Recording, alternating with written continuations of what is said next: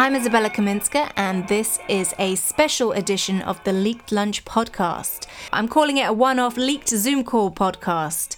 The way it came about is that the other day I was moaning about the state of the media on Twitter, and none other than Dominic Cummings himself replied to my tweets. But in the debate that followed, so did Erik Townsend of the financial podcast Macro Voices. So I invited him to talk to me not so much about markets today, but about the media problem. Uh, Erik is really uh, a phenomenal uh, well, voice uh, on financial markets and the economy and everything that's going on. But it turns out he's also quite interested in what's going on in the media space. So, hello, Erik. Thank you for joining us. Thanks, Izzy. It's great to be here. So, Erik, for, for my viewers, listeners who might not know you, give us a little um, quick background as to how you became, well, I, I am going to say this, the world's premier financial podcast guru. Oh, that's a that, that's a. Uh, I wasn't ready for that one, Izzy. You caught me off guard. I'm seldom caught speechless. Um, I was a software entrepreneur in the 90s. I ran a software company, made a few bucks, uh, retired very, very early as a result. So I was 33 years old when uh, I recognized this was 1998. I knew that uh, companies like mine were overvalued. And I, I didn't know what the timing would be of the dot com bust, but I knew it was coming. So I cashed out in 98, a couple years before things fell apart and found myself with enough money to retire on. And I knew that it was never smart to try to retire at that age, but I foolishly told myself, well, I'm going to try anyway and see how long it takes to get bored and want to go back to work. Um, I didn't know what a miserable experience that was going to be. So I lived on a, on a yacht for a few years, which sounds great. It wasn't. Uh, you get incredibly bored. You get to the point where the waitress at the yacht club is the most intellectually stimulating human in your life and um, and that's not very stimulating. So I realized that I had to reinvent myself, and by then the world's most prestigious private investment bank had lost half of my money. So I realized that I needed to reinvent myself as a full-time private investor. Went on after a few years of uh, being successful at trading to uh, running a macro strategy hedge fund. The reason I launched the podcast, as you know, is that uh, hedge funds aren't allowed to advertise directly. So I figured if I did a free podcast that I targeted more at sophisticated investors, family offices, high net worth individuals, the people that are allowed to invest in hedge funds, it would be kind of a way to do some stealth marketing. And also, uh, I had enjoyed podcasting. I had been invited to to be interviewed on a few other podcasts just as a as a private investor, and uh, I found it rewarding just to talk to interesting people and have intellectual stimulation in my life. So that's how I got into it. And then I, sh- I realized running other people's money was not for me, shut down the hedge fund. But by that point, Macro Voices had kind of taken on a life of its own. It's my baby. And so uh, I, I do it as a hobby, I guess. I don't really have a profit motive, but it's very rewarding to talk to smart people like you every week and do interesting interviews. So that's why I do it. Well, you are, as a result, a media practitioner. Um, so, is is it because of the pro- podcast that you were doing that you were interested in in the media structure, or have you always had an interest in how uh, the media environment has been evolving? No, I would say it's really a function of having retired at a very young age. When I was running my software company, I was one of those guys whose attitude was, "Look."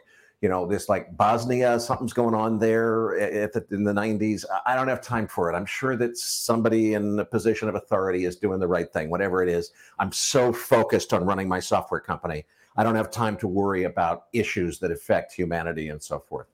When you are living on a boat and have no life and no intellectual stimulation, you get very interested in do-gooder kinds of causes uh, and and geopolitics and so forth. And I realized that as I as I really started paying attention to geopolitical events in the world, to uh, global politics and so forth, I realized that everything that had been taught to me as a child about how awful the Soviet Union was because they used their media to corrupt their their uh, their populace by putting propaganda on the news that the people don't realize. It's not like us where we have a free press. I, I realized, wait a minute, we're this is the pot calling the kettle black. The things that I would see on television, and I had a couple of experiences very early in my life. I was uh, I was the subject of what was actually a hit piece article in Business Week. And it was the craziest thing. I was a very active private pilot. I was very um, uh, civic minded about some of the things that were affecting aviation. And so there was uh, a move that the Massachusetts Transport Authority put on to uh, essentially do a 10x on the landing fees at Logan Airport in Massachusetts, at, at Boston's airport. And all of the the story they were telling the reporters who didn't understand aviation was that the small planes that make the most of the noise. Wait a minute, small planes make more noise than big jets. You know what are you talking about? Um, we got to do something about them, and they they clog up the airspace and so forth. So I realized that the press were getting railroaded completely by the government. And I met this reporter from Business Week, and I said, "Listen, I, I would be happy." To show you the reality of how this works. If I'm, i was a flight instructor at the time, and I said, look, if you are willing to buy a logbook, which will cost you $10, then we can call you a student pilot. Uh, I'll take you in my own airplane. We'll land at Boston Logan Airport, something I would not normally do because it's a pain in the tail to go there. And I'll get you a tower tour and we'll go and talk to the controllers that actually land the planes. And I got them into the tower cab while they're landing airplanes, and they explained the whole thing to the reporter. Look, what we do with the light aircraft is we've got this other runway that's not being used. We never give them, you know, all the jets have priority sequencing into the parallels, they're called, the two big runways. We, we land the big jets there, and then we've got this other runway where we can put the little planes on, and we just, you know, fit them in as they fit. They don't affect anything. And he asked them directly, what's this um, this business that Massport is doing? They're supposedly trying to make the airways safer, and all the people in the tower cab just laughed and they said, "This is ridiculous. You know, it, it's it's just politics and bullshit. It has nothing to do with aviation safety. It's Massport just trying to grab power and money. It's a bunch of nonsense." And I thought I gave this guy the scoop of a story. He's got FAA controllers telling him the Massachusetts Port Authority is lying to the press. And I was so excited when they sent me, you know, the the copy of Newsweek that's got my name in it. I'm going to have my name in the paper. And it, the the article read, the the skies are crowded over Boston, and there there's congested flights and a lot of flight delays. But if you're so lucky as to be the well-heeled clients of air taxi operator Erik Townsend, now, I wasn't an air taxi operator at the time, but I was just a private pilot. But if you are so lucky as to be landing in your own personal plane. You get to cut in front of everybody else. And it was, they had written the story to appeal emotionally to people wanted to hear about fat cats with private planes or cheating the system and, and so forth. And everything the controllers had told this guy about how Massport's full of shit and it doesn't really work that way. And they showed him, you know, we're looking out the window of the tower cab. Like the fact that I got this guy, a reporter, into the tower cab was an amazing feat. And they owed me for that. And what do they do? They make me out to be the villain. And I realized the media is literally in the business of selling sensationalized stories. They don't have any interest in what the truth is. So that was my earliest exposure to it. But then after I retired and I had plenty of time on my hands, I would start to to just pay really close attention to how is the news being reported in the United States, and how is it being reported differently? If I go and look at, uh, you know, what the the press in Europe is writing about, and hey, they look covering the same story. All the American reporters cover it one way, but all the European reporters cover it with a completely different spin. What's going on here? So I just became fascinated in that. And then as I started getting involved with financial journalism, just because of my interest in markets, I realized everybody's got an agenda. Every most of them have a hidden agenda. Everybody is trying to pull the wool over somebody's eyes. And the media, for the most part, are not so much a party to the the the wrong goings on. They're being played by the financial industry. it's very well known in finance that you know you go on CNBC in order to basically say the opposite of what you're really doing. If you've got a hedge fund, you've got a really big position in some shit stock that you need to get rid of, and nobody's stupid enough to buy it from you because the word is out on the street that this company is about to get busted. What you do is you go on CNBC, and the key phrase, if anybody, any investors listening, should always listen for when you hear, well, a stock that we own is not, not a stock we recommend, but a stock that we own is blankety blank. What that means is we're stuck with this thing and we're hoping to sucker you into buying it so you'll take it off of our hands. That's one of the best known tricks. And it used to be almost nobody knew about that. And then uh, I forget the name of the guy from Fidelity who got caught red handed doing exactly that. Uh, and it sort of became known that that was one of the strategies. But there's, uh, you know, the press is being played. The press itself is corrupt in a lot of cases. And I just realized it really is propaganda. And now, these days, I mean, in the last 20 years, it's changed dramatically. It used to be the press was at least trying to be a free press. These days, it's, you know, I, I met a guy uh, in 2007, Forrest Sawyer, who used to be an NBC anchor. And he, he told me, you know, I, I got to the point where I've got Operation Iraqi Freedom over the top of my head on a banner, and I'm sitting behind a podium that's got a big American flag. And it's like, this is not what they taught me in journalism school about independent journalism. And he and a bunch of other people foolishly thought that if they resigned to protest to say this is wrong, that you know they would make a statement. No, they just get forgotten about. Guys like Forrest, I think, went off to become a Hollywood actor or something. Um, there, that never gets covered. Nobody ever finds out that there were major, major. See, I said Hollywood. Uh, there were major news anchors that quit in protest during uh, the the 2003 Iraq invasion because the press had been completely turned into a propaganda machine for the U.S. government, and a bunch of people quit over it. But that story never got told, and so I just realized, you know, the system is corrupt, and uh, and I think that's why independent journalism is uh, so incredibly important. I just I'm a huge fan of Glenn Greenwald, and I, I just watched his uh, his pilot of his new TV show, and he he did a fantastic monologue about all of this, and with graphs and charts showing something like 76 percent of American Democrats answered a poll saying they explicitly favor social media companies uh, censoring any controversial uh, messages, even if that detracts from uh, from journalistic integrity, from telling the truth. I forget the exact language, but it was an even if it means the truth gets compromised in the process.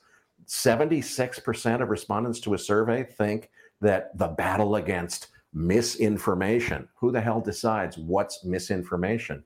Um, you know, I'm sorry, I'm going on and no, on. No, no, Look on your face, is, like it's it's it's there's it's a very rich strand, and I think we can go down so many different paths, but so much resonates.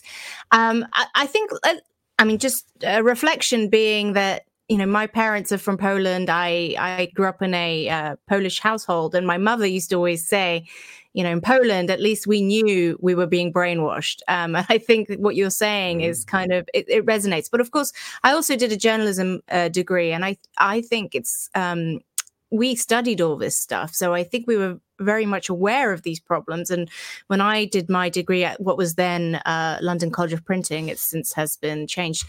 You know, I had a fantastic tutor, and we um, really forensically analyze the bias, the influence. I did my thesis on whether the reporting of the May Day protests back then in 2001 was fair. Um, so I was very conscious of all these things. And I think when you get into journalism, you're very idealistic and you think you can well, change things. got you kicked out of the mainstream of journalism, didn't it? Izzy? Well, I don't know if I got kicked out. you out. Lost your job over that journalistic integrity that you're talking about. Well, well i didn't you know i didn't lose my job. I i decided to go independent because i think for me and and i i was a really big i am still a big fan of the ft because i think there are excellent reporters there and i and certainly out of all the organizations I worked at, and I worked at CNBC amongst others, um, I thought the FT was a real hub of intellectual curiosity and, and also autonomy. They really trusted their reporters to make um, independent decisions, and, and it was very self startery, very different to my experience at Reuters and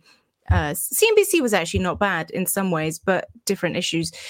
But I think I saw myself a progressive decline in those values in the last few years, which made it very difficult for me as a very uh, feisty voice who doesn't like to be told what to do um, to um, to survive there. But I'm just wondering, Erik, what? How do you think the last? Do you think it's got worse in the last few years?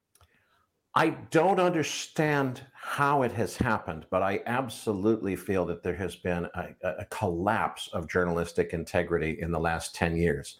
And the thing I don't get is, as much as I was never left leaning myself politically, I thought I could count on my lefty friends to stand up for freedom of speech and freedom of the press. And it seems like suddenly the left has reinvented itself with a new identity where it used to be hey freedom of the press baby we're going to you know if richard nixon pulls the kind of crap that he was pulling then a bunch of lefties are going to in the media are going to expose it. And they are going to you know cherish their first amendment right to do so.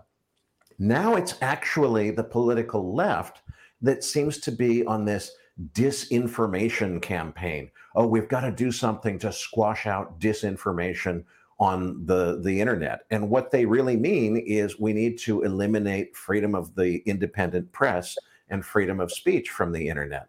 And they're snowing a whole generation of young people into believing this nonsense. So you really get a lot of, I think, very well-meaning young people, you know, early 20s people saying, yeah, we really got to get the government to do something about disinformation on the internet.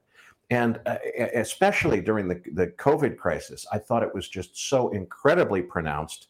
I had the the uh, the benefit of really knowing who to pay attention to early on. I knew Dr. Chris Martenson personally before he became one of the the heroes really of the the COVID crisis, and I'm watching his videos where he's just doing a better job than anyone of, of, of covering that. And for anyone who's not familiar with uh, with that call on my podcast, I dropped everything on January 30th of 2020.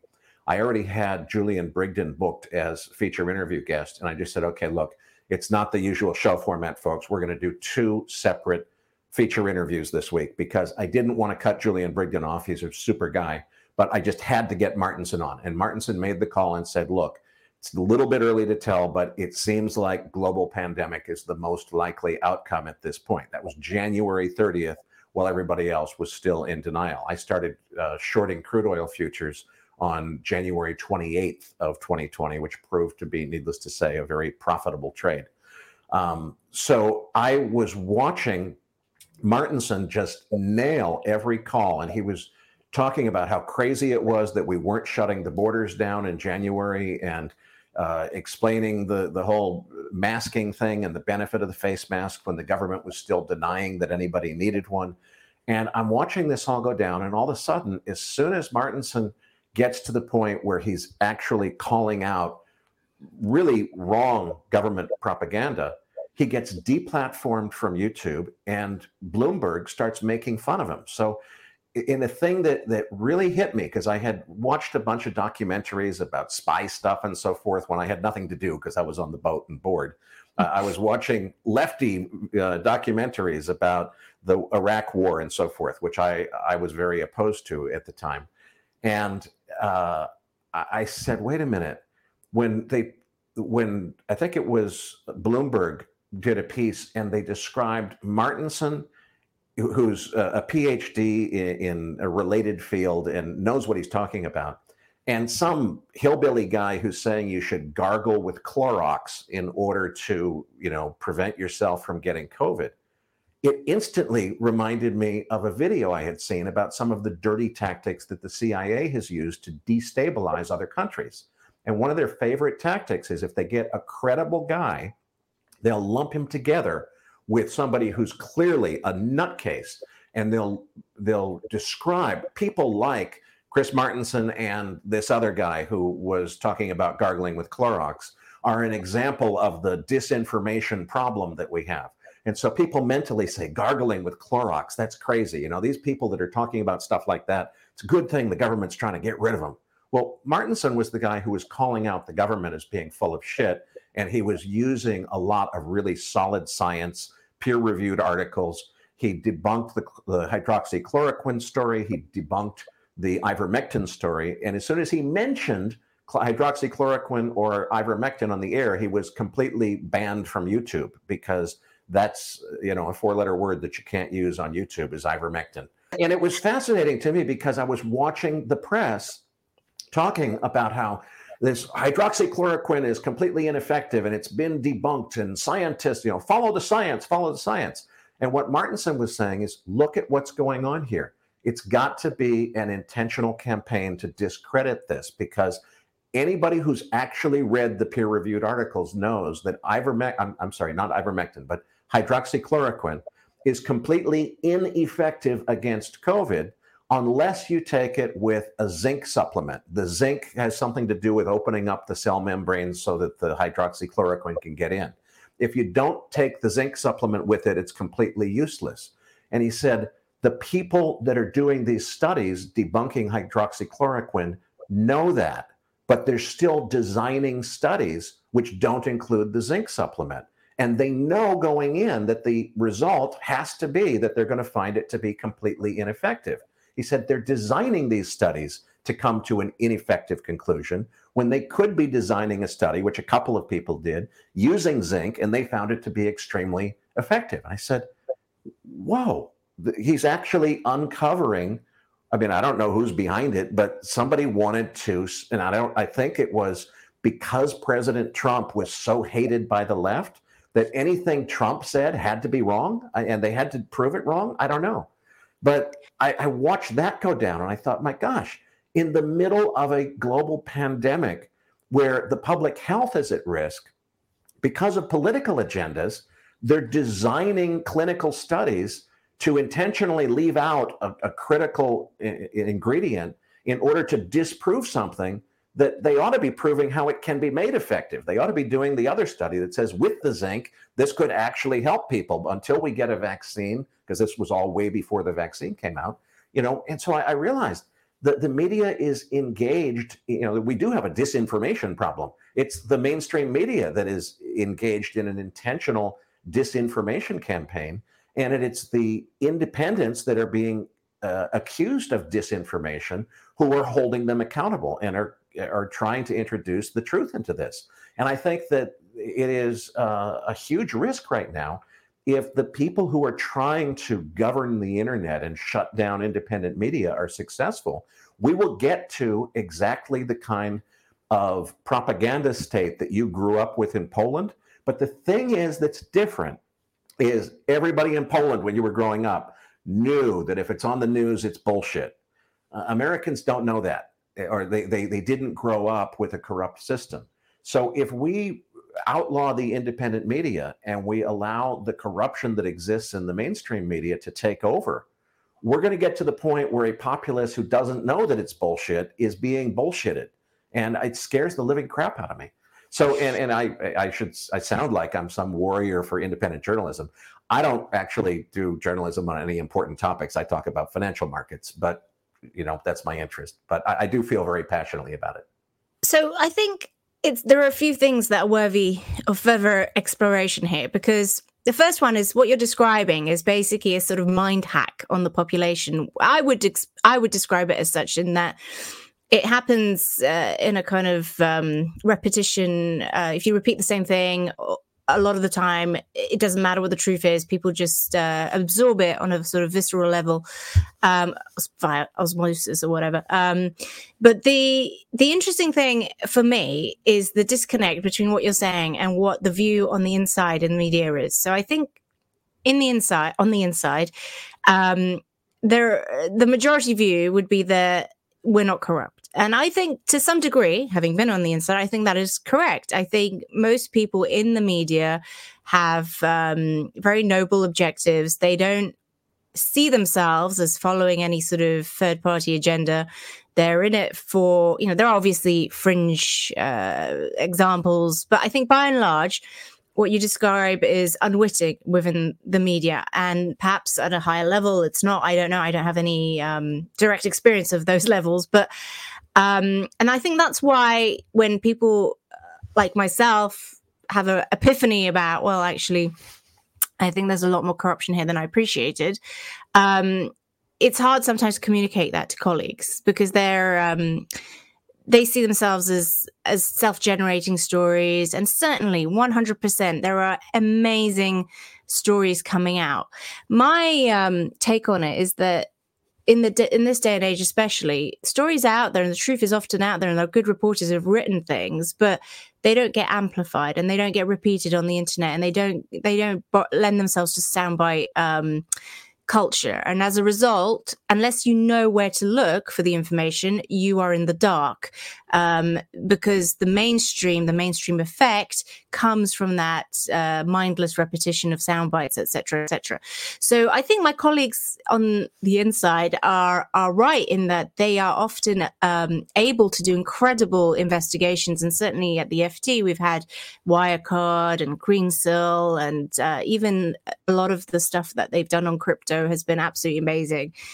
But what I would say maybe is that the clue is in what they don't cover. So it's not what they cover really well, it's what is omitted from the uh, broad um, selection of news that is uh, provided for. And um, and certainly my impression from that entire covid episode was certain things became taboo. And and again it wasn't that there was a top down command. It was more a self um, censorship focused around not wanting to look like a weirdo or somebody who might be dismissed as uh, a conspiracy theory. So what you say about this stigmatization and and the tactic of of effectively making certain subjects taboo i think that is exactly right but then if that is the case. Well, help me understand how this works, Izzy, because I don't for an instant believe that all the journalists in, in mainstream media uh, are in on some conspiracy to to you know mislead the public with propaganda. I cannot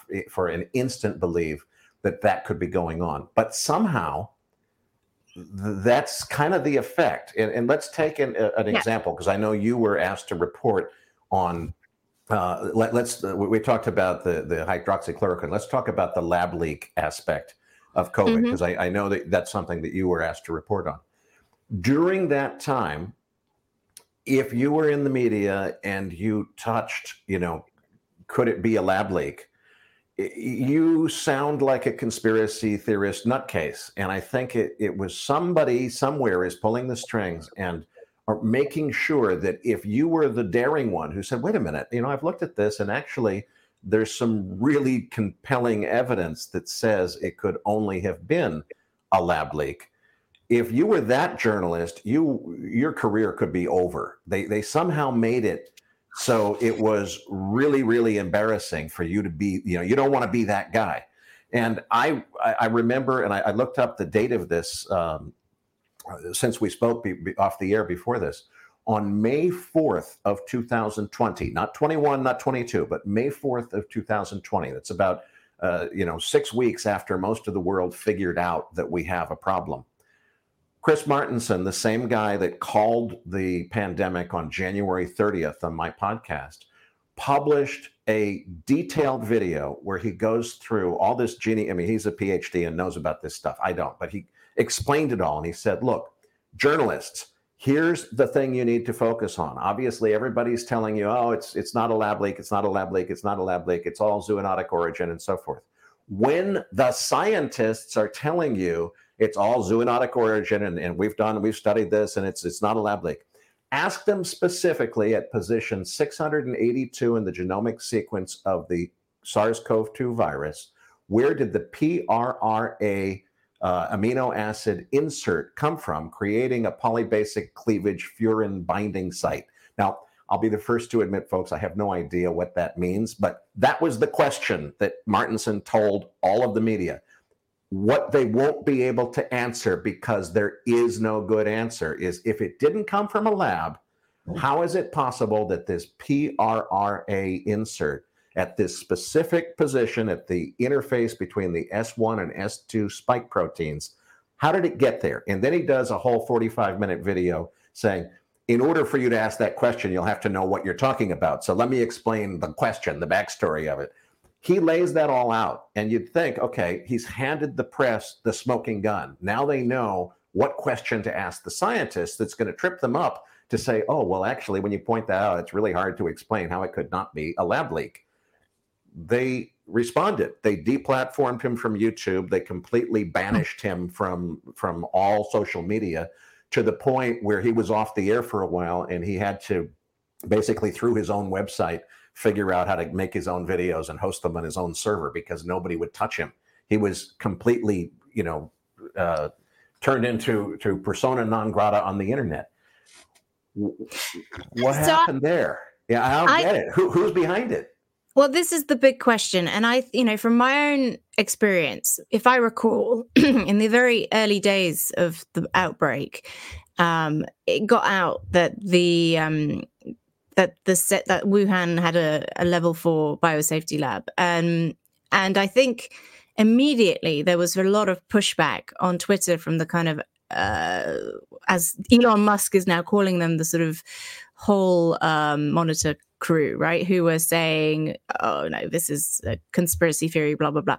So my and obviously remember at somewhere like the ft most of us are financial reporters it's not our job to look at like scientific issues or whatever so i think the vast majority for this isn't even a story that we can you know look at. It's not our place. If anything it's for the shanghai correspondent or uh, the science correspondent etc but of course the way the media is structured because of this compartmentalization and um, the beat specific uh, segregation is that um, if the beat reporters have concerns about looking, you know, stupid or like conspiracy theorists, or there's a sort of stigmatization, there's very little self correction because um, there aren't that many in between generalist types who can kind of hop between the sectors. Alphaville was unique in the sense that we were generalists, and our job was a little bit like to be managing consultants who go in and cross, you know, check whether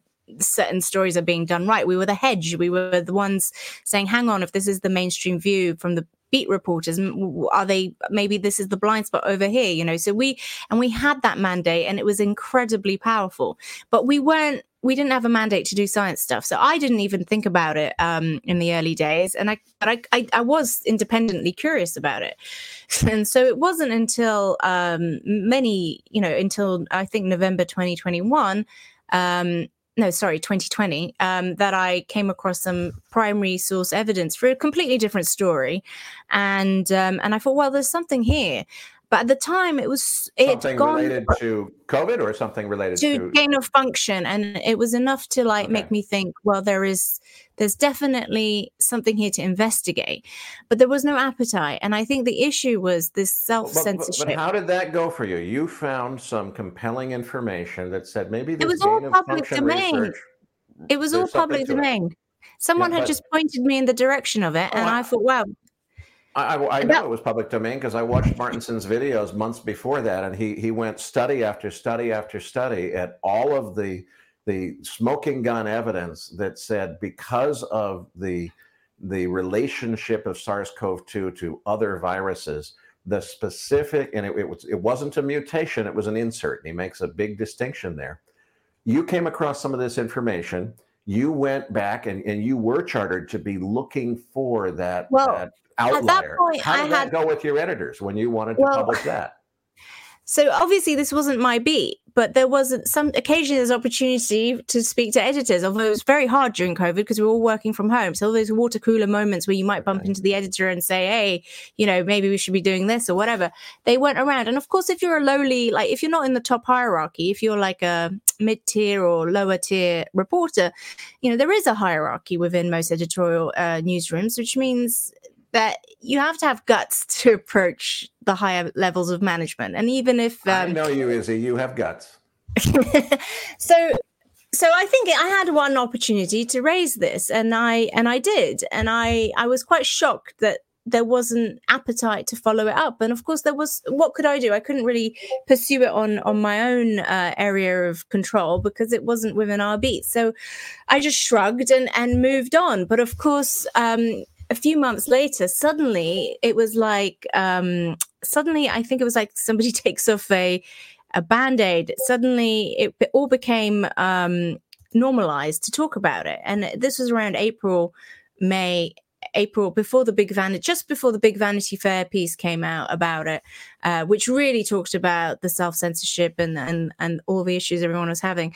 And um, I think at that point there was a realization that we'd missed this in a big way. And because I had been like one of the few reporters who'd had any guts to mention this to the editors, I was given the privilege of being put on the investigation team. And um, I spent good, you know, nearly six months looking at this stuff and it went nowhere. I mean, the, the amount of content we produced, and we'd never really told the full story, and it was incredibly slow. And it was almost like we'd missed because we'd missed the story. We were embarrassed to cover the stuff we hadn't done. And then um, when we did do it, everything was controlled, even though I was on the story.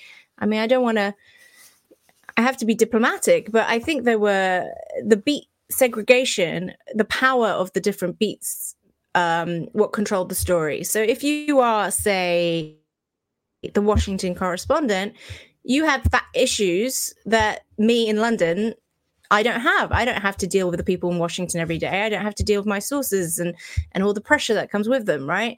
So these factors I think are very influential. And Erik, I, I would like I, I think this is the, the the real key to what's going on is the way reporters um, organize. Obviously, if you're a total newbie in your sector, as per your opening story, you might be inclined to sensationalize things. So you might not really understand your topic. So you're fresh and you're not necessarily um, likely to be doing favors for people, which makes you more honest. But you are also probably a little ignorant about the topics, right? But once you've been on a beat for, you know, two or three years, you're probably starting to have a few favors here and you've done a bit of information trading and suddenly access journalism becomes a thing. You know you might be dependent on a specific you know entity to give you scoops on the condition you don't do this and that um, and that's i think the problem now a lot of newsrooms back in the day had a specific policy to move reporters around beats especially to avoid this sort of going native issue and i think to some degree that's still done uh, these days but not but not always. You've got like career journalists in specific beats um, or uh, who go native have been in Washington for say 20 years or whatever. Um, it's very hard, I think, at that point to maintain independence. And I think maybe that is the big issue. How do you find the sweet spot between a newbie and somebody who knows what they're doing without um, falling to all those corrupting and uh, native going native forces? What do you think about that balance? Like, how as an outsider what do you think journalists could do? Because if you are too new genuinely you will get attacked by the industry for being an idiot. And if you're too in in you know too close to it you're also not doing a job. It is an incredibly hard balance to strike well, first of all, I've never worked in journalism other than as, an amateur. Really, uh, uh, the the podcast that I do is because of my interest as a trader in financial markets, not because I'm a professional journalist. And I, I guess what I see is in the United States specifically. I start. I, I had a very interesting chat this week with Dr. Pippa Malmgren about this. And I said, Pippa, what is going on with the reporting on the Ukraine situation? Because last major proxy war we had was Vietnam. And in that conflict, the left leaning people in the media were all over telling the other side of the story. You know, the government says this, but there's holes in their story, and they were criticizing the government. There's op eds, there's all this stuff going on. And what we have now is if in the United States at least, all of the reporting is as if Vladimir Putin just woke up one morning and decided to invade Ukraine for no particular reason whatsoever. There is never any mention of NATO encroachment on Russia's borders being a legitimate issue. And I certainly don't mean to suggest that that in any way excuses the atrocities that have occurred in Ukraine. But this is a story that's got a backstory behind it. Uh, in 2014, there was a coup in Ukraine. And Biden's were kind of around when that happened. And there's been essentially a civil war in Ukraine ever since, which has to do with the Russian speakers in Ukraine and the non Russian speakers. And it literally is Nazism. There is a Nazi party that wears swastikas and the whole thing. They, they, they were doing uh, atrocious crimes on Russian speakers. The Nazis in Ukraine were killing Russian speakers for being Russian speakers. The fact that all of that backstory is part of this is being completely left out. And the American reporting is as if Putin just woke up one day and decided he was going to invade Ukraine for no reason. And uh, I'm not suggesting that he he was uh, justified in doing so, but there is a story there, and it's not being told. And Pippa's well, well, reaction I, when she said, "Well, I live in London, and it is being told, at least in Europe, both sides of the story are being told, but it's not in the US reporting. So, what's going on in the US that is controlling the, the message and the narrative that gets out? I don't, I don't understand it. I don't think it is being told in Europe as much. I'm going to disagree with Pippa. I think it is if you look for it. If you if you have the curiosity to look for the other side, you will find it it's available to you. But if you don't if you're just you know an everyday person who has like like we said in the beginning you know if you're busy you're running your own company you're a mom you've got headaches you're not going to go looking for that other side and you will just get the peripheral um, take. I don't think the peripheral take is, is giving any nuance. I think what you're saying really is that stories are complex and nuanced and this black white mm-hmm. um, presentation of everything is very lazy and um, not really reflective of reality. So, why is it that reporters do that? Now, I wonder if it's a media structure issue.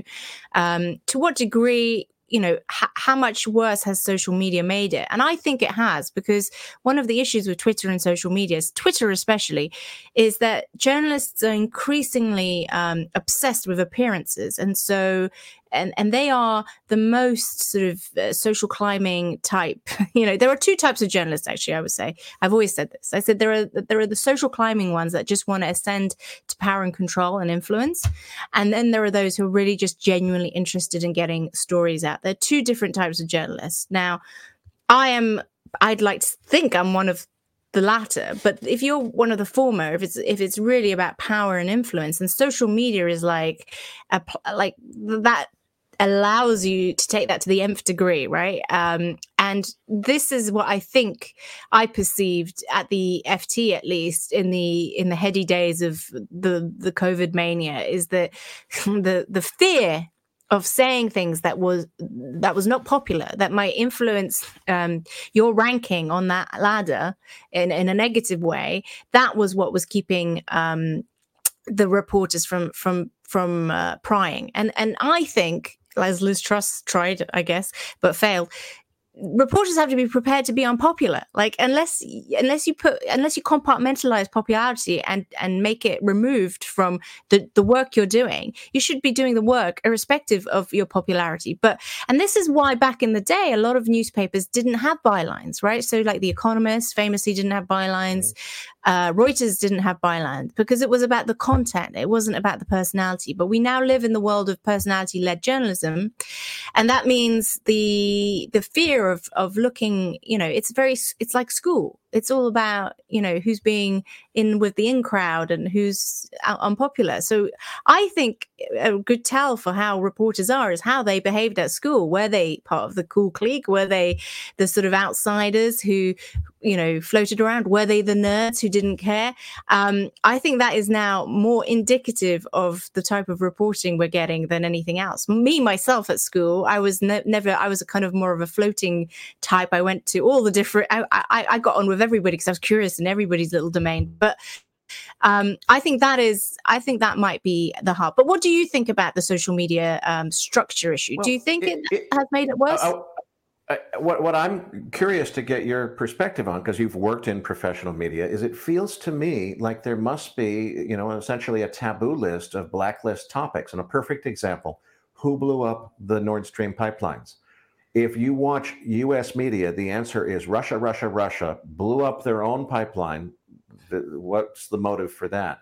The fact that Dick Black, a, a sitting, I guess he's not sitting anymore, a recently retired US uh, senator, made a video saying, as a former prosecutor and uh, foreign affairs professional for the last three decades, my considered opinion is that by far the most likely uh, explanation is the U.S. did this. It was probably us. The the the real smoking gun, if it's true, and I don't know if it's true, what was only on social media and never, as far as I know, ever mentioned in the mainstream media is that supposedly the reason that Liz Truss is so upset that the Russians hacked her iPhone is that they uncovered that minutes after the pipeline blew up, she texted Antony Blinken, the US Secretary of State, saying the words, it's done, uh, seemingly implying that, you know, the message was, we just did the, uh, the sabotage of the pipeline that the, the two countries, the US and the UK, had perhaps conspired to do. Now, that could be a crazy internet conspiracy theory. But wouldn't you, as a reporter, think it's at least interesting enough to follow up on and ask a few questions? Exactly. Anybody asked Liz Truss to go on record and answer the question Did you send that text to Antony Blinken? She's in hiding somewhere. No, she's not in hiding, but I think, you know, she's been, uh, you know, she's not in a position I think for a while. She probably will sit down and do that interview one day. I would love to interview her or Kwasi Kwarteng about what went on because it was insane in my opinion. But um but what I think is interesting in what you say is for us as journalists, there are topics that are easy to verify, and then there are topics that are hard to verify. And so much of the disinformation or the claims about disinformation surround topics that are ultimately impossible for us to verify without a lot of um, work, like huge amounts of invested um, resources in trying to access the people that might tell us. Or, but ultimately, well, well, wait a minute. If I don't understand that, it, it seems newsworthy to me. If you just say, "Look, uh, newsflash," a uni- a recently retired United States senator has expressed the strong opinion that it is very likely by, by means of deductive reasoning of means and motive that the United States was probably responsible for what would could only be described as an act of state-sponsored terrorism, if it's true, and blew up the Nord Stream pipelines. One hundred percent. You're just saying the guy must and be I, a crackpot, isn't it newsworthy to say that a, a, would, a United I States would, senator said that? I would agree with you. However, what has happened, and and I got I had this experience directly um, myself, is that there is a preference for certain um, opinions, right? So that's I not think, one of them.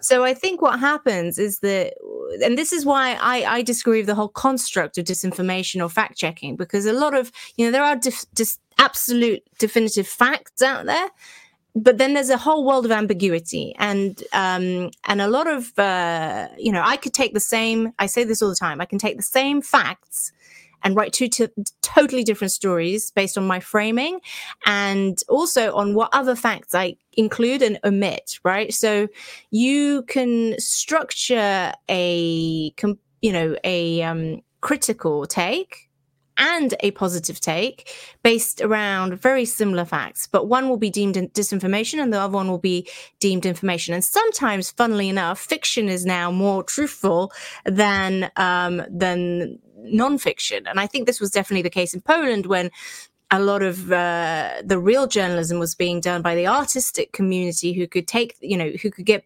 through the censors through um, creative um, double entendres or like South Park sometimes tells more truth than anything else, in my opinion.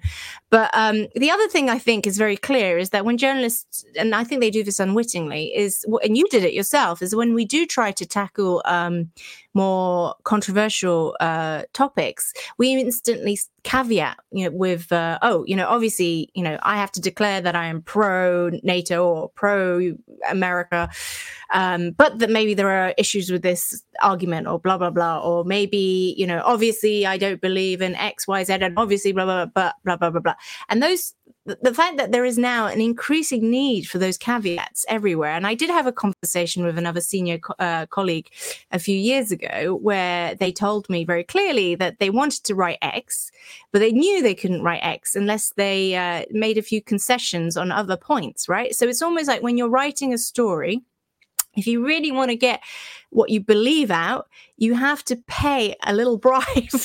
you have to make it, you have to wrap it in some other um, counterpoints to, to get the truth out. So I think I think people are doing this unwittingly. So you're kind of like packaging these stories with by repeating a lot of the untruths or that you don't agree with to then sneak in the truths that you do think are you know uh, worthy of getting out there and and and unfortunately the vast population hasn't figured out that you have to read the news with with that sort of double layer m- mentality. Um, not everyone. I'm sure there are reporters who just who don't do that, but I think more and more of them do.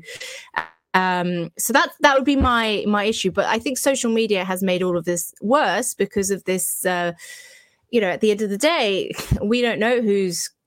But back in the day, that's what I thought the mainstream media used to call an op ed. You take an extreme view, like Liz Truss sent a text to Antony Blinken saying, We just blew up the Nord Stream pipeline. That's the left side of the of the op ed. And then on the right side, you've got some security expert who says that's reckless and irresponsible to even say such a Right. thing that could never be That true. blah, blah. exactly, and, that is and you, problem. you present both sides. Wh- What And now happened to we- that? Exactly, and that is what that is the key question. What what happened to that? And I think, in my own experience, and that's what I forgot to say, is that one side is being given a platform and the other side is not. And so I had a lot of stuff that I considered newsworthy, but that didn't that didn't get out there because it was deemed, oh well, that's coming from the Republicans or that's coming from you know vested interests or whatever. And I think to some degree that is fair enough like vested interest fine i get that. But when it's like the other when it's the opposition when it's uh, 50% roughly in the in the us or 50% in the uk i don't think that's fair. And the only real broadcaster that that still makes a point of offsetting those two balance uh, those two perspectives is the bbc but the bbc is hated by everyone like because the bbc is hated by the left and the right and everybody because it's either dumbing it down or not dumbing it down enough, being too complex. Um, I personally think that the BBC, um, in that sense, is probably one of the few that is um, doing an okay job. But even then, the BBC is uh, omitting things just through the same structural pressure of uh, not going down a path that might be too controversial if it's not within Overton window uh, that we're allowed to talk about. So um, I think that's what's happening. But do you think, um, in your experience, um, because one of the other issues we wanted to talk about was whether the independents can really make a difference. And uh, and you mentioned obviously uh, Nord Stream and uh, the fact that uh, the Liz Truss, you know, it's done um, uh, telephone hack. Now that I believe the source for that is Kim Dotcom, right? So he's a controversial figure in his own right, and I think it's fair to say that everyone on the internet in the in the um, in the intelligentsia uh, dismisses him as a suspect. It, it could be just total conspiracy theory nonsense. But Right. isn't it interesting enough for somebody to follow up on it? well, I would say it is definitely interesting, but again, the issue is there are And, you know, Kim Dotcom is a controversial guy. A recently retired United States senator going on record saying, based on his professional experience, he doesn't see any other explanation other than the U.S. probably either assisted another government in doing it or did it as a U.S. operation. That's, I mean, even if you're just trying to discredit the guy and you take, you put the spin on it of, can you believe that this reckless, irresponsible senator actually said these horrible things? It's got to be newsworthy somehow. It's, I, I think it's interesting that a, a United States senator would say that about what sounds to me, if it were true, like a- an act of state-sponsored terrorism that the United States might have have been a party to. Isn't that interesting enough that somebody wants to report on it and at least, you know, get the other side of the op-ed eh, and and present both sides of the story? Yes, but I think there is a fear that if you go with something controversial that the system can't handle and might like you know take two and two and makes seventeen. Richard Nixon, they weren't afraid. They were heroes. They knew they were heroes, and they and they were were um, applauded by their peers in the media for the the incredible uh, job that they had done in investigative journalism of figuring out corruption in the U.S. government. What yes. happened to that press culture? Where did that yeah. go? Well, I guess again, I think it's about whether or not it is within the constructs of the mission. And the mission, I think, at the end of and at the end of the day, is determined by the political bias of the broad sort of um, press corps, right? And I think there is a certain type of individual who ends up in the intelligentsia, and that's what I would call the press.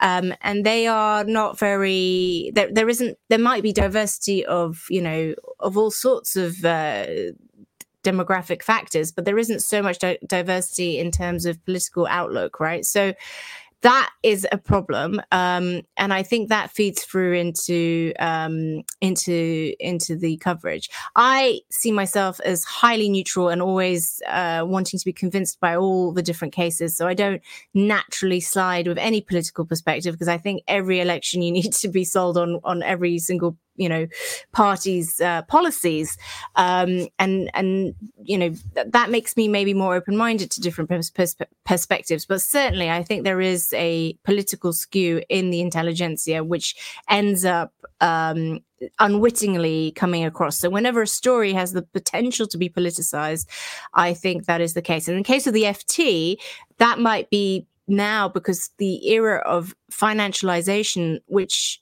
to some degree neutralized um, uh, the coverage of finance because it was all about financialization, um, has been replaced with the politicization of finance, which makes it very hard for conventional reporters to tackle the big questions. Because if you are the bond reporter, or you are the FX reporter, or you are the commodity reporter, your job is to just report on commodities. But if your market is being politicized and it involves, you know, taking a sort of political, either committing to a neutral stance or being overt and um, and and very transparent that you're not being neutral, um, that is that is very hard to do because it's not up to you because you are just the lowly commodity reporter. You're not you, it's beyond your pay grade to take you know a political view uh, for on behalf of the uh, newspaper that you work on. So you tend internally to just side up with whatever your higher ups are thinking right? It's very hard to push back because you don't want to rock the boat. You're not a political reporter, right? You are in the world of finance, and I wonder yeah, if but, that but wait might a minute, be. Izzy. I, I I think it's really important to realize that we live in a day and age where finance and politics uh, are interfacing in a way they never have before because of central bank participation in the central planning of the economy. And the problem 100%. that you face now is that the mainstream political press are not financially literate enough to 100%. understand the knock on effects and consequences of quantitative easing. When you talk about trillions of dollars of balance sheet expansion, you talk about, 100%. if you look at the political reporting of something like all of the stimulus that uh, central banks responded to the pandemic with, they're obviously doing the human interest story of oh the government's going to come to the rescue and provide money for you know families to feed themselves. The it's only the financial press that have the background and knowledge to understand wait a minute this risks causing runaway inflation a couple of years later if you're not careful. The financial press failed miserably in not jumping up on top of the tables and saying hey you know, we've got the scoop over here. Political guys, you got to trust us. We finance guys know when you when, when you go to the level of stimulus that they went to in reaction to the pandemic, that risks a runaway inflation as a result. And it'll take a couple of years to kick in, but once it gets going, you're not going to be able to stop it. I think you're 100 Everybody right. in finance understood that and nobody reported it.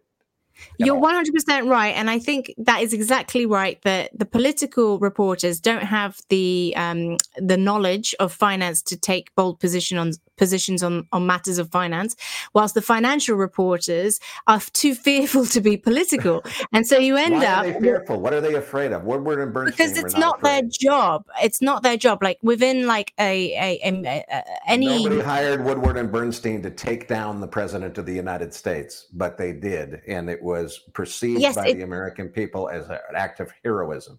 But that's why the people who are successful in the mainstream news tend to be um, sort of uh, defiant types, right? People who know how to hack the internal system. Like to get a story out, you have to maybe figure out which editors, you know, you can pass something through. I mean, it shouldn't be so much of a struggle, but that is how the best stories are getting out, not because of management, but in spite of management. And and I think that is a big issue. Is that the internal sort of um, non-compliant type. and what's going on with ex intelligence agency uh, retirees?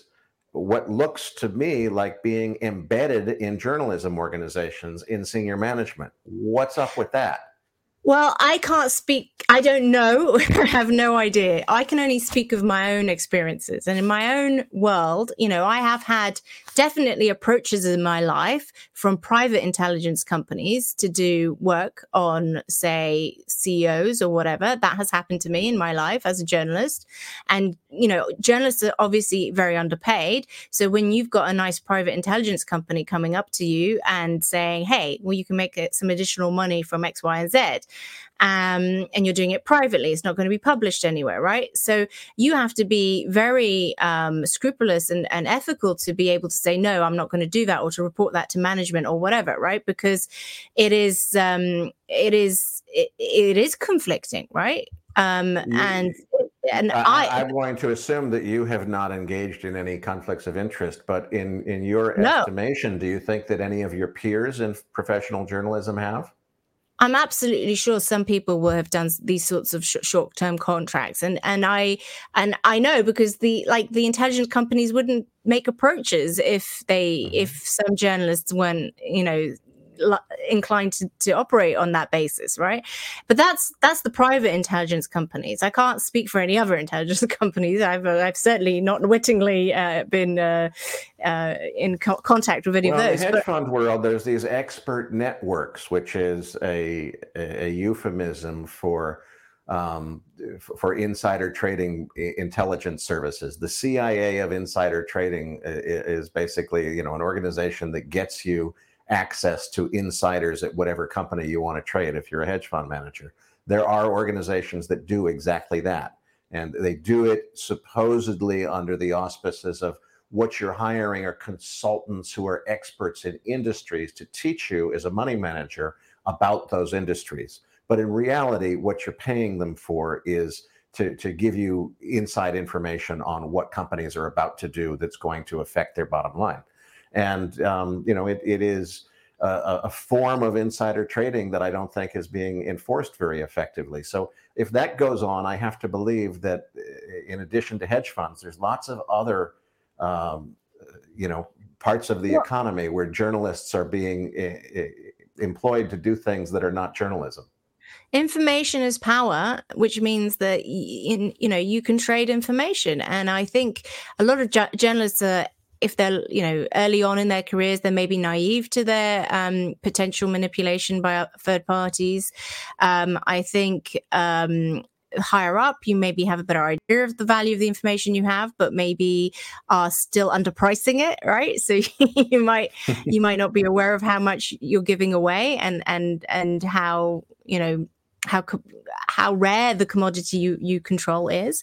You know i think i think this um you know I, don't know i'm not at the senior level but i think once you get to the senior level i'd be very surprised if if these factors don't become even more um influential on you. So also think about the sort of revolving doors between the parties and you know all all the journalistic industry hanging out with people in Davos or whatever it, Mhm. you become friends with these people uh, after a while you know if if you are friendly with the people you're covering it's it makes it harder to be critical because you're mates um so and i think the higher up you go up the chain and certainly since i left and became independent Your i've had more friends are not mates; they're playing you.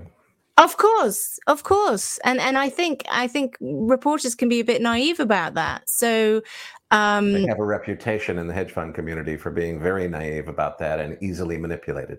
Well, because it doesn't take a lot. Like the easiest way to manipulate a journalist is just to email them and say, "I loved your story. I thought you're such a genius. You're so great." Because, like I said early on, they're they're in most journalists want like there are two types, and the first type uh, responds incredibly. Their egos respond to flattery because they're in it for status. They're in it for influence and and power. So if you if you approach them and say, "Hey, you know, I love your stuff. You're such a genius," chances are they'll respond because everybody loves their ego being stroked. So um, I think that's how it works. And I think if you had more, um, uh, well, humble journalists in, in the field. I, I once wrote a piece ages ago saying that journalists should be like Jedi's, but it's very hard to be like a Jedi, like to, to because you know we have to live as well. And um, unless you take like a public oath that you're going to be, you know, this type of person. It's it's it's very hard to um, it, you know it is a discipline to say no to these things. Everyone is ultimately corruptible. Um, you, as you, as they say, what's your price? I mean, my uh, the, the the Wirecard case is obviously the most famous one where where Wirecard was trying to corrupt all my colleagues, uh, giving them ridiculous amounts of money to not write about the story. So again, consider like why are certain stories not being written about? It's not what you see; it's also what you don't see in the media, which is the problem.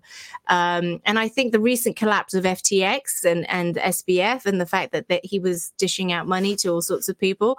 Um, that is another indicator because at the end of the day, if it's free, you're the product. So if people aren't prepared to pay for their news, um, it's going to be corrupted because that is the nature of, of, of the market. And I think, sadly, it's really hard to have a viable business model as an independent. And this is where I think we, we you know, independents are great. And I think they're essential, but they need some sort of structure and some sort of transparent, uh, self regulated oath or um, code of conduct that they all ascribe to because without it they can end up being just as much uh, a part of the problem.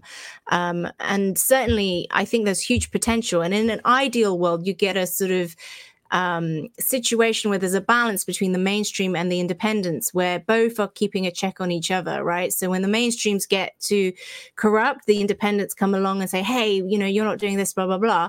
But rather than the mainstream going, oh, you're a bunch of disinfo agents, they they should have listened to the critiques and then rebalance, right? Um, and vice versa, when the independents go a bit wayward and go crazy and, and really do become disinfo agents, the ma- you know the mainstream, which is way more um, resourced and has access to legal services that and insurance and all the stuff that we and editorial services and they can then put a check on the independence. And I think the two balancing against each other is the optimal situation.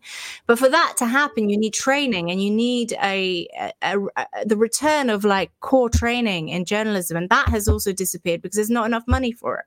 And sadly, the sort of training that you get on the job is not good enough these days to um, to establish those ethical boundaries, I think. Oh, and one other thing that I think is very corrupting that people don't appreciate is the rise of WhatsApp groups. I don't know if you have thought about this, Erik, but journalists increasingly operate and do reporting in, in sort of WhatsApp groups, right? And they often, uh, it's trade related and they will form these little cliques and, um, and they will get their info from sitting in on these WhatsApp groups. Sometimes they're in there with other journalists from comp- competing um, newspapers, right? And that de facto creates a kind of clubby attitude and a, and a slight manipulative cartelization of information because the cliques then, um, you know, determine a take on a certain story because of because of the way cliques work. So I think that is also underappreciated.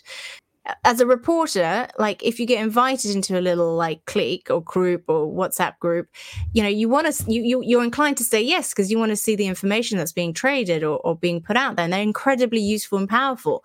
But I think you need to also be very self-disciplined about how you operate in such groups. And there isn't any clear often um, I think uh, newspapers haven't really thought about their policies for these sorts of groups, and um, and it is it is a bit conflicting. So that's another one. Yeah, and, and certainly the independent media has its own set of challenges, without a doubt, especially in financial journalism. There are podcasts that are entirely pay to play, and that's not disclosed. So uh, I can think of one podcast, I'm not going to mention the guy's name, but he's entirely pimping, uh, you know, mostly mining companies, and the the every guest he's ever had has paid a fee to be the guest on that podcast, and that's never disclosed to the listener. Uh, I, we get inquiries all the time from people saying, "What's the price to be on Macro Voices?" And it's like it's invitation only. It's like, and they they kind of do the nudge, nudge, wink, wink. Yeah, yeah, we, we, you know, we know what's the price really. It's like, no, there's there's no price. We did for a while uh, because we got so much interest, so many people wanting a price. We did a, a openly disclosed uh, promotional, you know, uh, a series called Spotlight, which we told the listeners was paid promotional content the the list, you know the guy came and, and paid us to put him on the air, and uh, and they were actually quite popular with our listeners. But almost nobody discloses that when it's happening. So uh, that, that's certainly you know in in my little niche area of podcasting, there are plenty of little things the listeners don't know about that are going on behind the scenes in a lot of cases, and I'm sure that's true in other parts of independent media. But in the grand scheme of things, I think independent media is so desperately needed in order to keep the mainstream honest. Because frankly, I don't know what's going on. I don't blame the reporters. I think they probably mean well, but somehow somebody's pulling the strings and management is spiking the most important stories.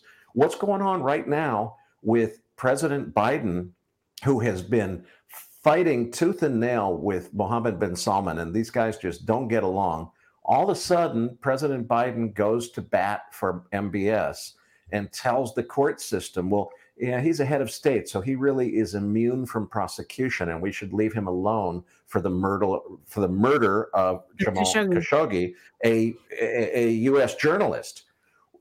This is this is not only a murder, but it's a murder of a journalist. Doesn't the journalism community have a responsibility to dive into that and say, wait a minute, there's got to be some quid pro quo. What the hell is going on? Did, did Biden just trade that to get MBS to not cut production further or something?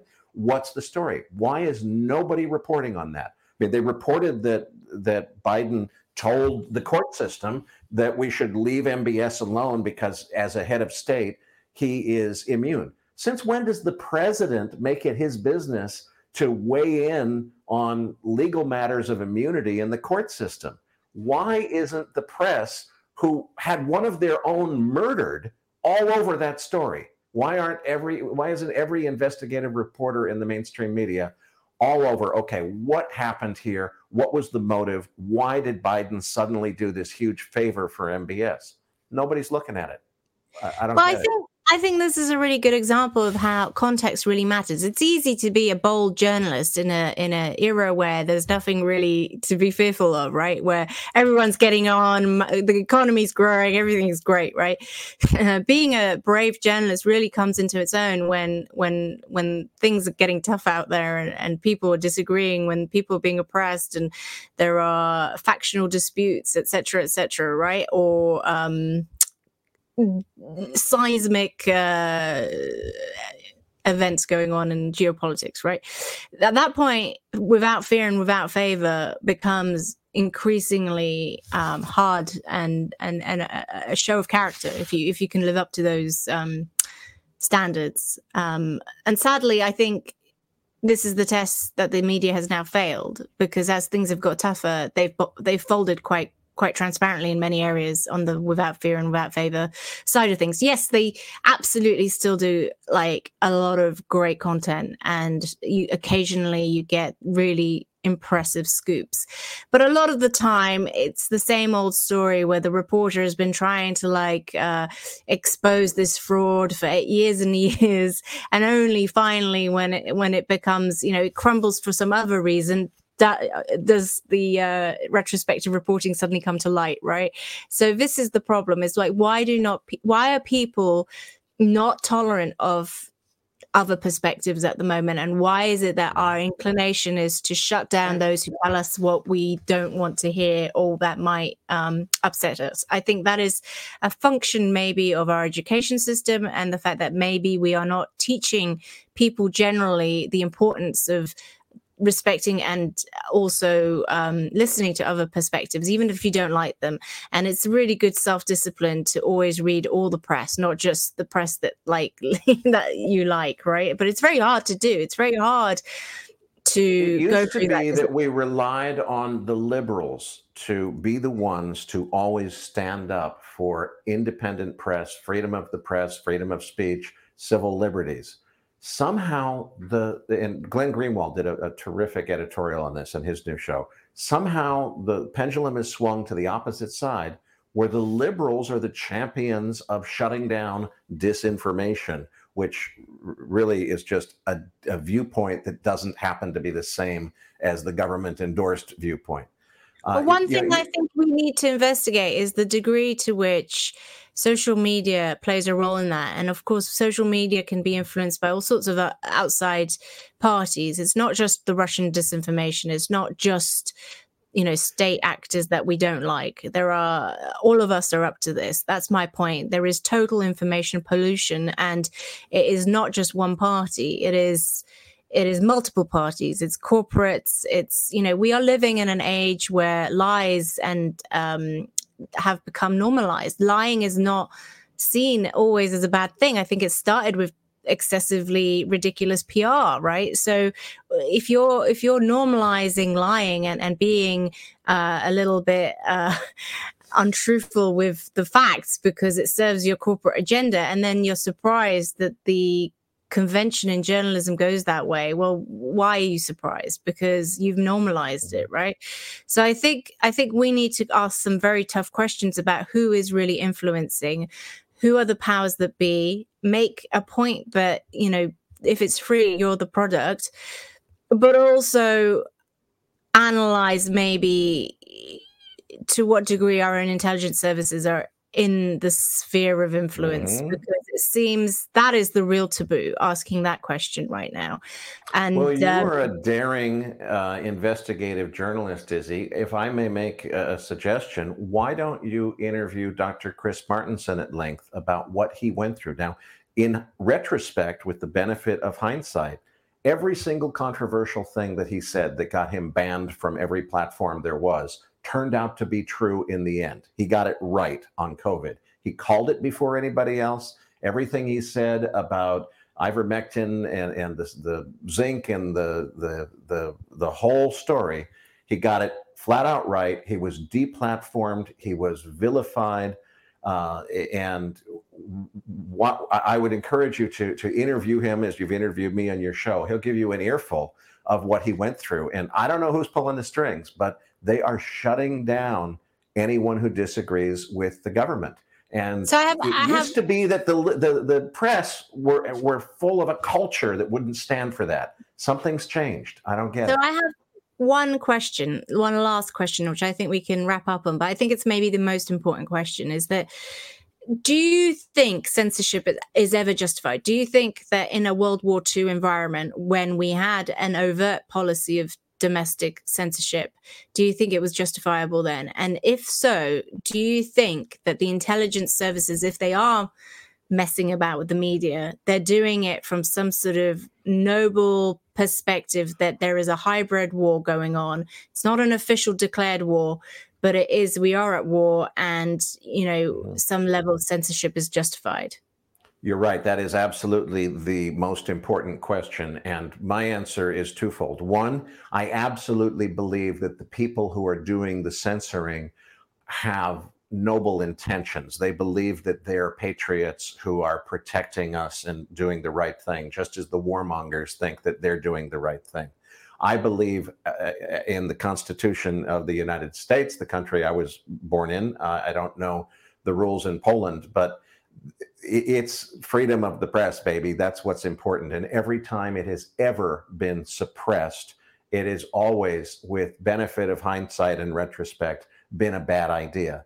And certainly in times of war and a hybrid war like this, to to have a uh, some fact checking to say anytime that that you know something that might be a a Russian propaganda piece that's trying to sway people to to a, a wrongful belief set, to to have a uh, an op-ed or a counter piece presented next to that so that they can see the other side of the story absolutely i think that that would be a good thing. But to suppress it and say there's ideas that you're not allowed to hear is always wrong. The way to handle that ethically i think is to provide the other side of the story and it's something i was actually taught in grade school in concord massachusetts is when the country is in trouble I have not just a right, but a patriotic civic duty to acquaint myself with both sides of the story. So, in a situation like Vietnam that was going on when I was growing up as a little kid, and we're learning about this stuff in school, it was you need to understand that we are in a war and you know the, the, there is going to be disinformation and bad information from the other side but you have a civic duty to understand both sides of the argument so that you can understand the whole story. That mentality has been completely lost in favor of i'm sure that, that you and i will both be accused of being russian assets for having suggested the horrible idea that you should ever tell both sides of the story there is a growing population, especially among young people. And it used to be the young people were, were kind of the ones to stand up for civil liberties. A lot of the, the millennials and Gen Z uh, are really have somehow been indoctrinated into this mindset of the government needs to shut down misinformation so we don't hear the other side of the story. I don't want to hear any Russian talking points. It it might brainwash me. I don't want to risk that. I only want to know what the U.S. government thinks is going on here. That is how tyrannies. It's what, when I was a kid. What they taught us in school is that's how tyranny occurs. That's how the Nazi regime uh, uh occurred. You want the populace to always know both sides of the story so that they can see that our side is, in fact, the good side and the other guys are the bad guys. The way you get that authentically is to allow people to consume both sides of the story. So I, I do think it makes sense for the government to be involved in saying, look, if there's going to be a you know Russian talking point story written by Russian guys, there ought to be an op-ed next to it written by the American side so the public sees both. But to say we're going to suppress one because it has views we don't agree with, I think that's always wrong.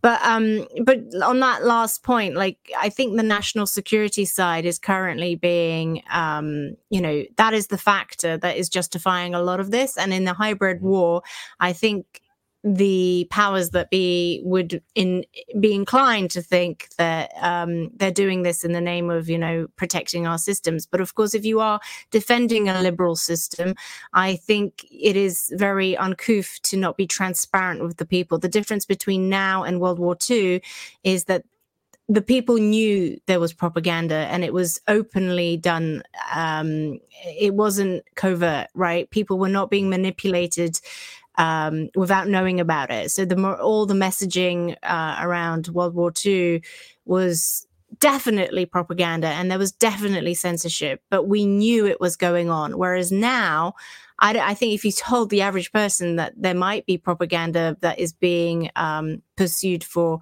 for uh, national security purposes, they won't believe you because no one has officially told us that that is the case. Um, of course, if they did, it would Let also first. It's happening. Yeah, and I but that national security factor, I think, probably explains it, and of course, it but also explains why history. journalists don't want to do it, but uh, don't want to push back on it because at a higher level, I don't know how it is in America, but in the UK, there is there are committees where where they have special meetings with journalists and and the MOD, the Ministry of Defence, right? So who knows what's going on at that level? I I'm certainly not privy to it, but um, well, Greenwald just covered this. There's a whole lot going on with the social media companies, and they are being told uh, by the by the U.S. government, you know, what messages need to be shut down, who the bad guys are, who needs to be deplatformed. And one of the things that's going on, which is absolutely illegal, is that social media companies who are probably intimidated are cooperating with governments, not responding to subpoenas, which they're required to do by law, but voluntarily turning over confidential user information to the government saying, we want to help, we want to do the patriotic thing and provide the government with all the information that we can. You know, here, here's a bunch of, of people who disagree with the current administration's views. It may be just the other political party in the United States, and they're going and deplatforming and attacking people. So, and that's illegal. You know, the, the law in the United States, at least, is that social media companies must turn over private user information to the government when compelled by law, when compelled by a search warrant or, or other uh, mechanism of due process. In the absence of that, it's illegal for them to disclose that, just as it would be illegal for them to sell it to a, a you know spam uh, operator someplace. But they do it anyway, and they do it with complete impunity because nobody is going to prosecute them for it that is another story that you know somebody ought to break but it's not going to be the media that's going to break it certainly not well, the mainstream media. if you think that the media is bad about bad at reporting about the media because of its own internal conflicts i mean the national security um, shield right for the intelligence services is such that it makes it impossible to report on them right in any sort of discerning way. If you try try to whistleblow or or you know that, that they are protected by their own by the legislation that that protects them through national security interest right mm-hmm. and then mm-hmm. you end up with a Julian Assange situation where obviously anyone who who endangers others because of uh, leaking information about the intelligence services that might be indicative of maybe not the best practice um, risks going to jail for an indeterminate amount of time so naturally there is a reluctance to push on that front. But one thing that a um, that I was told recently by Diana Choyleva, uh, who I uh, interviewed. She's a um, she's head of Enodo Economics and formerly of Lombard Research. Um, she she's Bulgarian, and I thought she made a really interesting point, which was that back in communism and in Bulgaria, whatever, the difference then and here is that there the intelligence services were never seen as like the good guys. They were the bad guys. They were kind of like we didn't they didn't have the sort of James Bond style, you know, um, aura about them because they were the ones who abused the secrecy. They abused it because there was no pushback, there was no whistleblowing, and that power meant that they were the first to be corrupted. And if the system is getting corrupted, then rationally it is that area that's going to get corrupted first because of the protections they have in the secrecy, right? And the second will be the media because the media doesn't report on itself. So um, if you use that logic, and I'm not, I'm not saying that everything is lost and we're all corrupted and the system is totally dead. But if it was, if it was going in that way, then it stands to reason that we need an internal introspe- introspective sort of analysis of what's really going on and we need to do it openly especially if we are supposed to be a liberal mm. standard bearer because if we are if we are going to um, succumb to you know the same totalitarian practices that we're supposed to be fighting against what's the point? That's what i would say.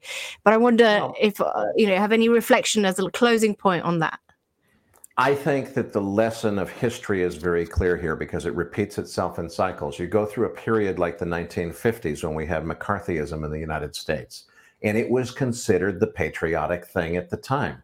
You, you know, you got to get those stinking commies and, and, and figure out who they are and get them fired from their jobs and everything else. We came to our senses after that and realized, okay, we were in a hysteria mm.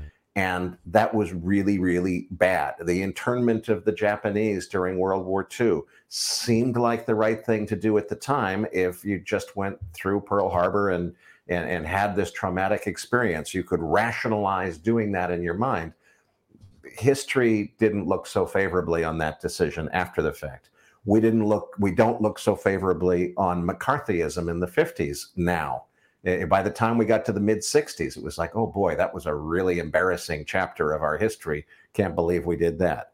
We're in the next chapter of McCarthyism right now. We're at the height of it. It doesn't have a name yet, but we're in the next wave of McCarthyism like government manipulation of media and and propaganda uh, and and and the the manipulation of a narrative and somehow the liberals who used to be the outspoken proponents of the truth and free press and so forth have been indoctrinated to take the other side of the story. You know, in McCarthyism, it was uh, it was the Republican side that was all law and order, and we have to, you know, root out who the commies are and, and get rid of them. And you know, the liberals were the ones to say, "Wait a minute, we need to think about civil rights along the way here." Now the liberals are no longer liberal anymore. It seems like they've lost their way. Who's going to stand up for civil liberties and for the rights of the people in this new age of McCarthyism? Um, I think it should be you, Izzy. That's that's my closing word. Well, well, I can try, and um, I appreciate your time today. We've covered so much uh, stuff, and maybe we can revisit in a year or so and see how things have evolved. But um, you make a good point, and I will just, for, in the in the interest of neutrality, I will say I think liberals would say well, I tend to agree. I think the real liberals need to wake up and, and start behaving um, properly. I think that's the one missing political force out there, actually, real core liberal, liberalism. But um, I think they would say, the self identifying liberals, that that we are exaggerating everything and that actually um, if you look at things it's not as bad as we think it is. Um, so I, I, feel i should put that out there and certainly that's the uh, the take that i often hear. Um, i'm not persuaded by it though. And on that note i think we will call it an call it a day since we've an hour and a half in. But thank you so much Erik for your time and um, and let's check in again in about a year or so. It's my pleasure izzy. Thanks so much for having me. Thank you